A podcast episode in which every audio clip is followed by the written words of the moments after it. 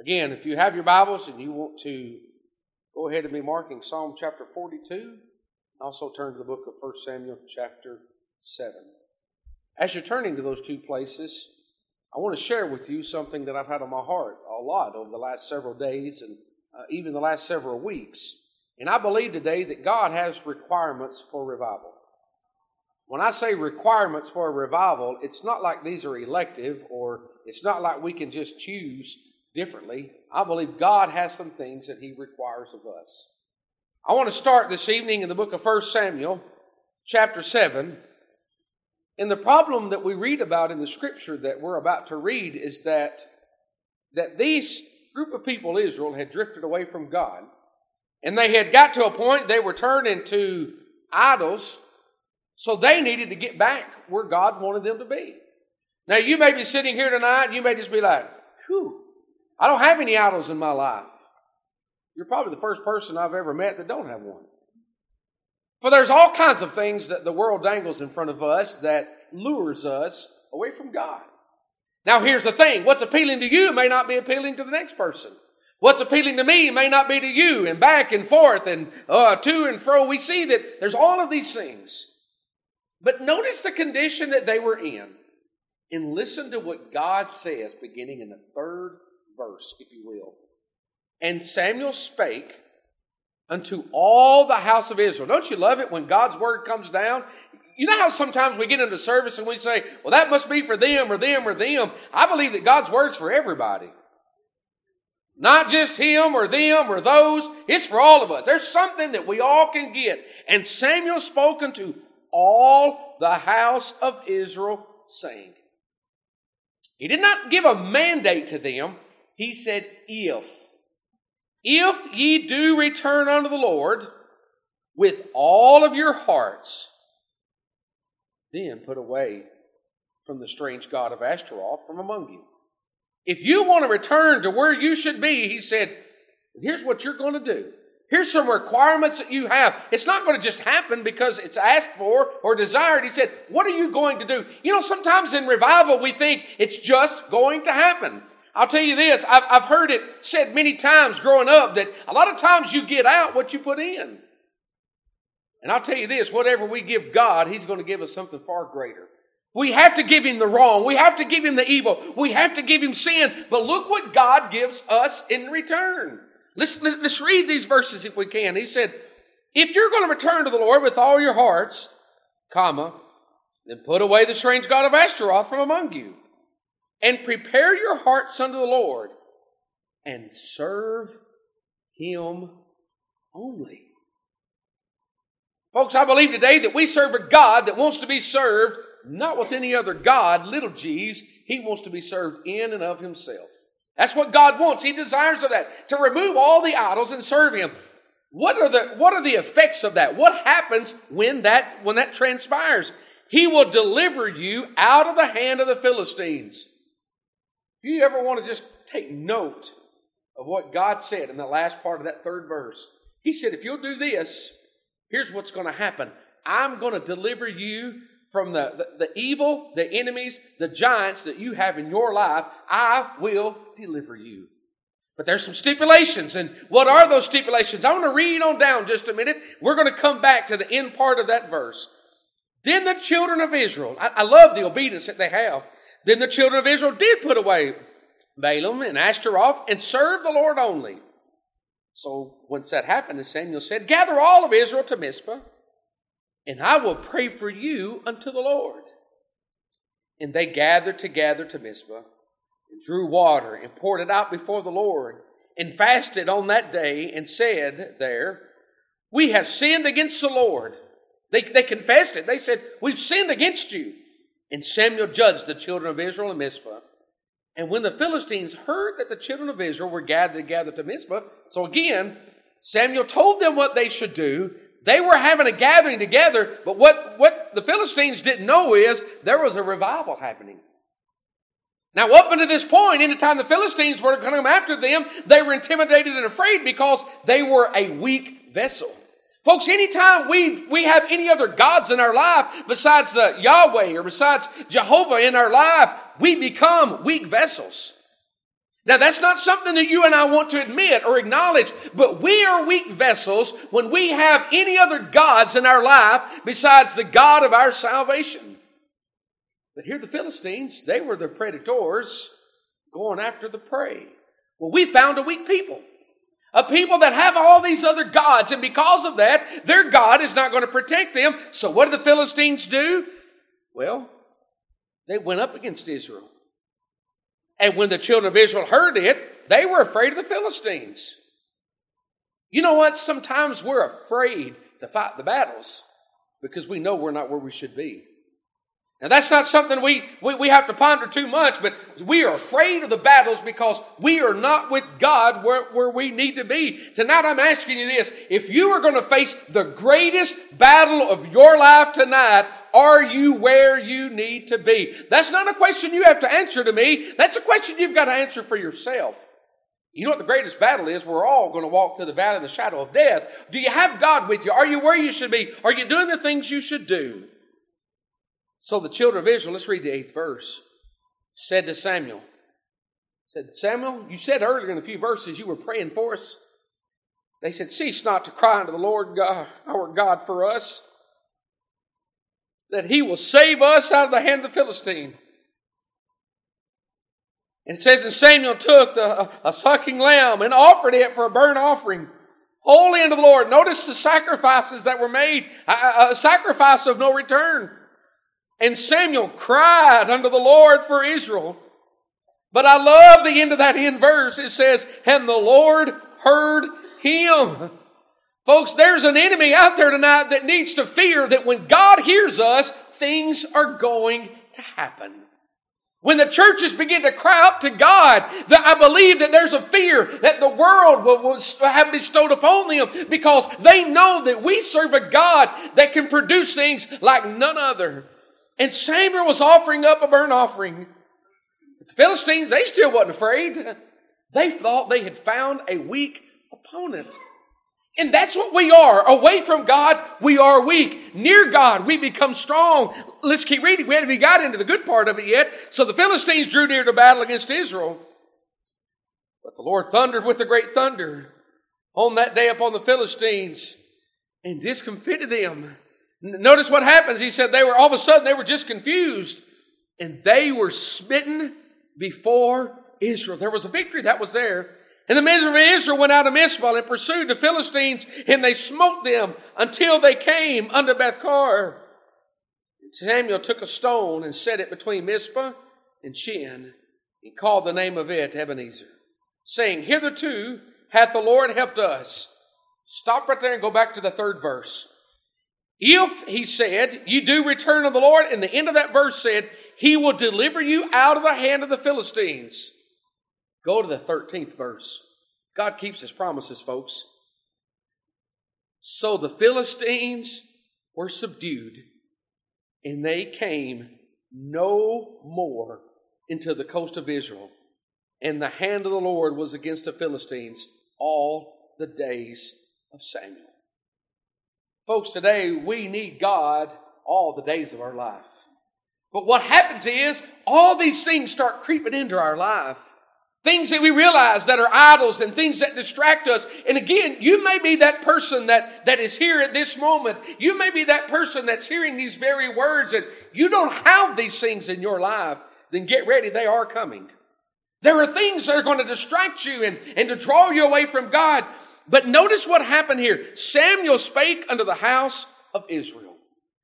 Samuel was one of the greatest leaders of Israel as they transitioned the time between uh, uh, of judges. Samuel was a great leader for them. But what made Samuel so great? That's a question that, that, that, that some may ask. Why was Samuel so great? Samuel was great because he depended on God. I'll tell you this. I believe in God called preachers.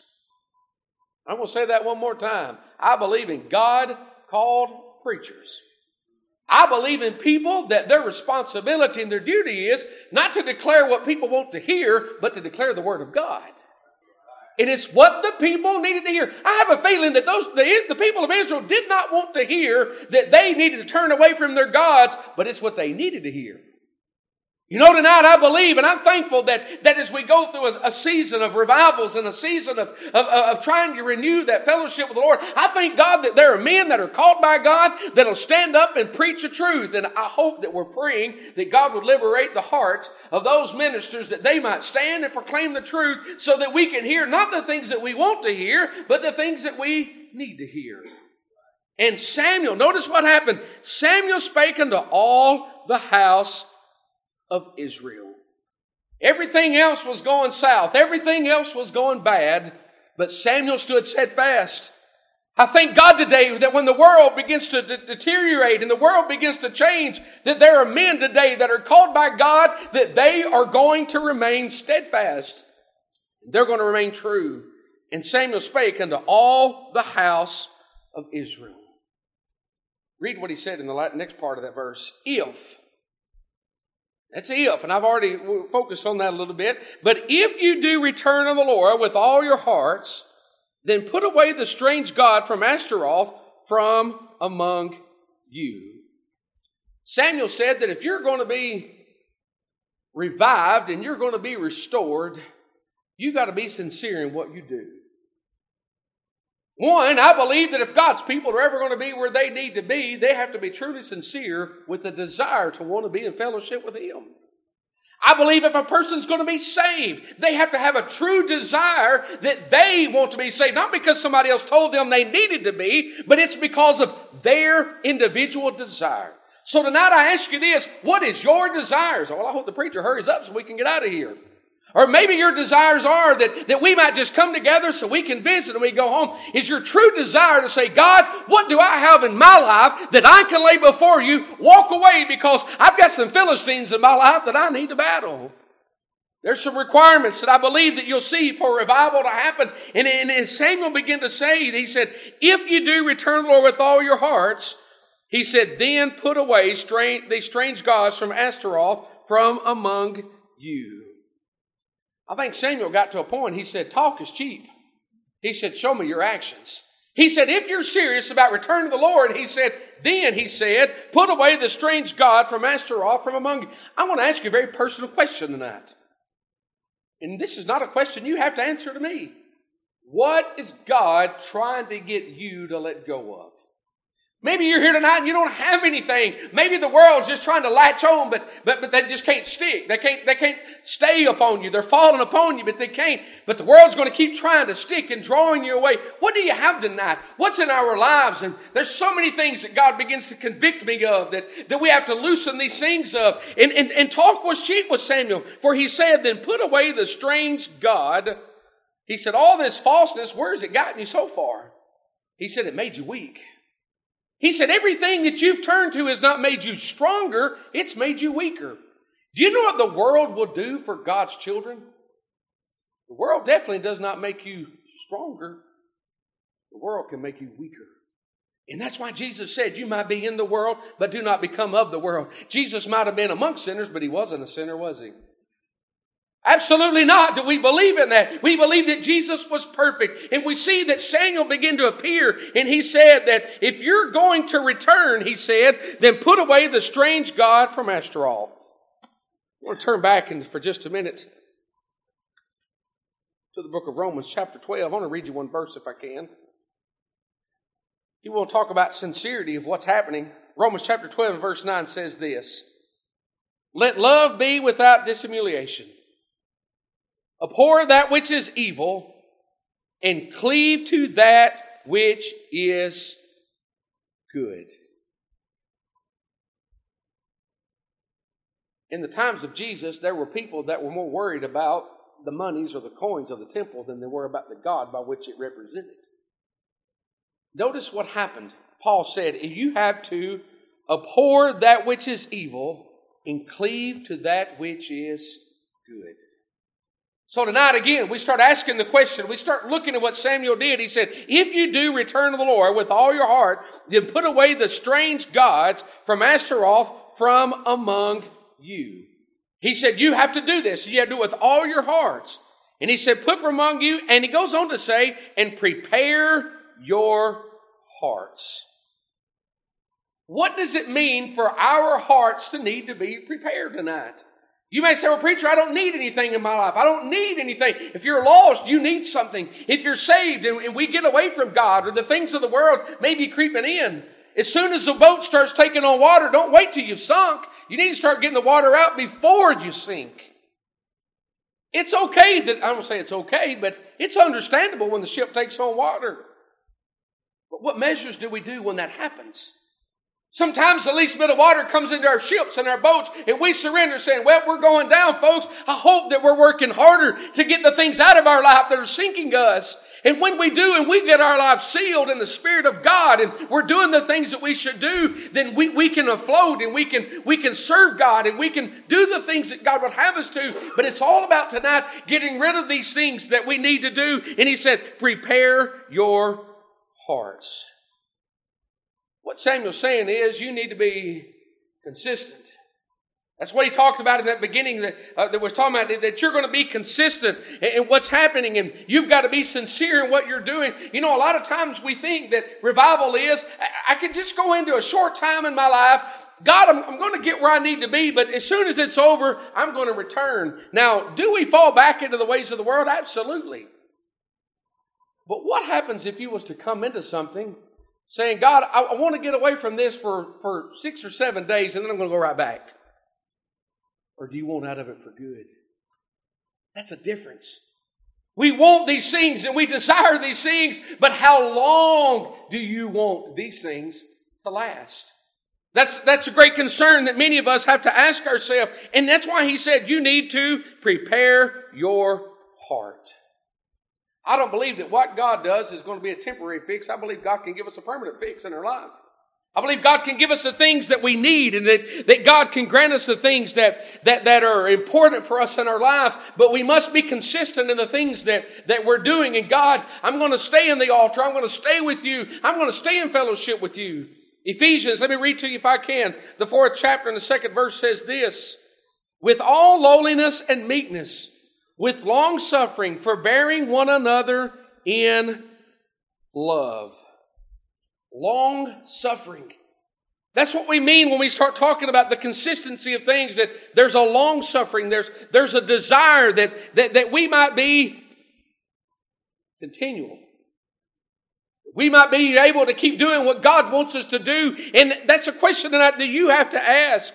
Or are you patient and waiting on God? Are you consistently waiting on God? Or you get out of, sometimes we get out of kilter with God. Abraham had to wait for a long time to bring forth a child. Sarah was 90. His wife was 90. He had to patiently wait on God. We talked about some of these things recently that, that folks, we can't get ahead of God. We don't need to get behind God, but we can't get ahead of God and rush Him. We've got to realize that the requirements for revival is let God do His work. Let God do the work that only He is able to do in your hearts. What He's able to do in the hearts of those, maybe some couldn't be here. Maybe that there are those that, that we're going to see on another day and we're going to, we're going to talk to them about the Lord. May God do a work in them on His timetable, His way. But may we be consistent saying, God, I believe that you're able to restore us back and give us the victory over the Philistines. But it's going to be when we come to your requirements and we do it your way. Folks, you, you cannot do things our way or in our own method. I've seen people want to schedule revivals and services, and it's okay, but, but you know, it's like you want to plot everything from start to finish. Folks, do not leave out room for the Holy Spirit of God to work. We don't know what God has in store. We may have a format, a start time, and we're going to sing. But I'll tell you this, I've been in services before Sunday school even starts. People begin to get stirred by the Lord, and you know what? That's okay. We're not stuck on any kind of a format that we have to wait on God. We're not stuck on a format that we have to wait for revival to see people get revived and the lost get saved, folks. I believe any time that you're weak and you're fighting against the Philistines, I believe that God's going to speak to you much like Samuel did to the people. He said, if, he said, you do return to the Lord with all your hearts and put away the strange God from Ashtaroth from among you and prepare your hearts unto the Lord. You know, it's like, Lord, our hearts have been here, but why don't you refocus our hearts? I love a time of, of, of, uh, of revivals and a time of worship and special services where our heart gets focused upon the Lord. Can I confess something to you? It's easy for our hearts to get caught up on the things of the world. You may say, well, preacher, you, you must be in a bad place. I am telling you that I am fight a great battle of my heart getting caught up with the things of the world that those are important. Folks, the most important thing in your life is your soul. I am a believer in education. You know that. You know what I do for a living. But you know what I learned a long time ago, and I'm deeply convicted of this? Education might help a mind, or, you know, you might teach them something. It might give them something to do for the days of their life, but their soul is eternal. You know what? I don't mind helping somebody in life, but the most important thing we can do for them is prepare them for death. So you know what? If I want to help you along the way, that's okay. I'm not, I'm not opposed to that. But you know, the most important thing for us is to keep our eyes, our hearts centered and focused upon those things that are the most important. So when God's asking you to let go of something, is He trying to tell us to, to let go of things that are not important? Is He trying to tell us to let go of things that, that are hindrance? And God, we need those things for you. He said, prepare your hearts unto the Lord. And this is where it gets really, really personal here. And he said, and serve him only. Serve him only. I think of the scripture found in the book of Luke. Jesus himself said this, Luke chapter 4, in verse 5, he said this And the devil, taking him up into a high mountain, showed him all the kingdoms of the world in a moment of time. And the devil said unto him, All this power will I give thee, in the glory of them, for that is delivered unto thee, and whomsoever and whomsoever I will give it to thee. If thou therefore will worship me, all shall be thine. And Jesus answered and said unto him, You know these words, red letters. Get thee behind me, Satan. For it is written, he's going back to what Moses said in Deuteronomy Thou shalt worship the Lord thy God, comma, and him only shalt thou serve. I will challenge you to show me one instance in the Bible that God approved any other God or idol in your life to replace him. You're not going to find it. Did it happen? Yes. Did God approve of that? No. That's where we struggle. Is that we struggle with wrong and mistakes and weaknesses, but it's in our weaknesses that we become strong. It's in our faults that we see the need that we have for our Savior to give us what we need that we might endure, folks. It's okay in these requirements for revival that if we prepare our hearts and we get to a place that we are going to serve him only. You have to get rid of the gods that we may have, and we have to remove these things. For he said, He will deliver you out of the hands of the Philistines. I believe today that I, be- one, I believe in the deliverance of God. I believe in that. I believe God wants to, and I believe that God will deliver us. For the book of Psalm, and I'm going to get over to, to the 42nd Psalm in just a minute, but the 50th division of Psalm, I'm going to skip down to about the 15th verse. Psalm 50 verse 15 says this Do you believe God can deliver? And call upon me in the day of trouble. I will deliver thee. Folks, God is in the delivering business. I don't know what you need of. I don't know sometimes even what I need out of. But I know this God brought the children of Israel out of Egypt, didn't he? He didn't need anybody's else, eh, anybody else's help. He didn't need somebody to orchestrate a plan for him to carry it out. God devised a plan and he carried out the plan. But the people had to listen. Here we see that God is able to, to deliver us. Do you believe that David was delivered from, from Goliath? Absolutely. Why? Because God is in the delivering business. And that's why in that 15th verse he said, Call upon me in the day of trouble. I, he said, I will deliver thee, and thou shalt glorify me. You know, tonight I believe that God wants to deliver us, but we have to have a true desire and a passion to serve Him. Do you really, really want to serve Him and worship Him during a time of revival this week? Let's ease over to the 42nd division of Psalm for just a minute. Psalm 42 and verse 1 says this as the hart panteth after the water brooks, so panteth my soul after thee, O God. what we're seeing is, is that in nature, God gave them a thirst, a deer. Just, I'm, it's amazing. We've talked about this in, in times past. The animals had more obedience to get on Noah's ark than the people had. People, people are not, animals just respond to God. Don't you wish human beings did that? Just respond to God? God says do it, you just do it. Not, well, I don't know if now's the right time or who's watching or paying. It's amazing how animals just respond. God gave the deers the thirst. You know what the deer did? The deer went after water. You got a need in your life. Guess what you should do? It should just be automatic. You just go to God and say, God, help me out. I need help. And you know what? God will provide what you need. I believe God, God gave the deer life. I believe in that. But I also believe God provided the water for the deer.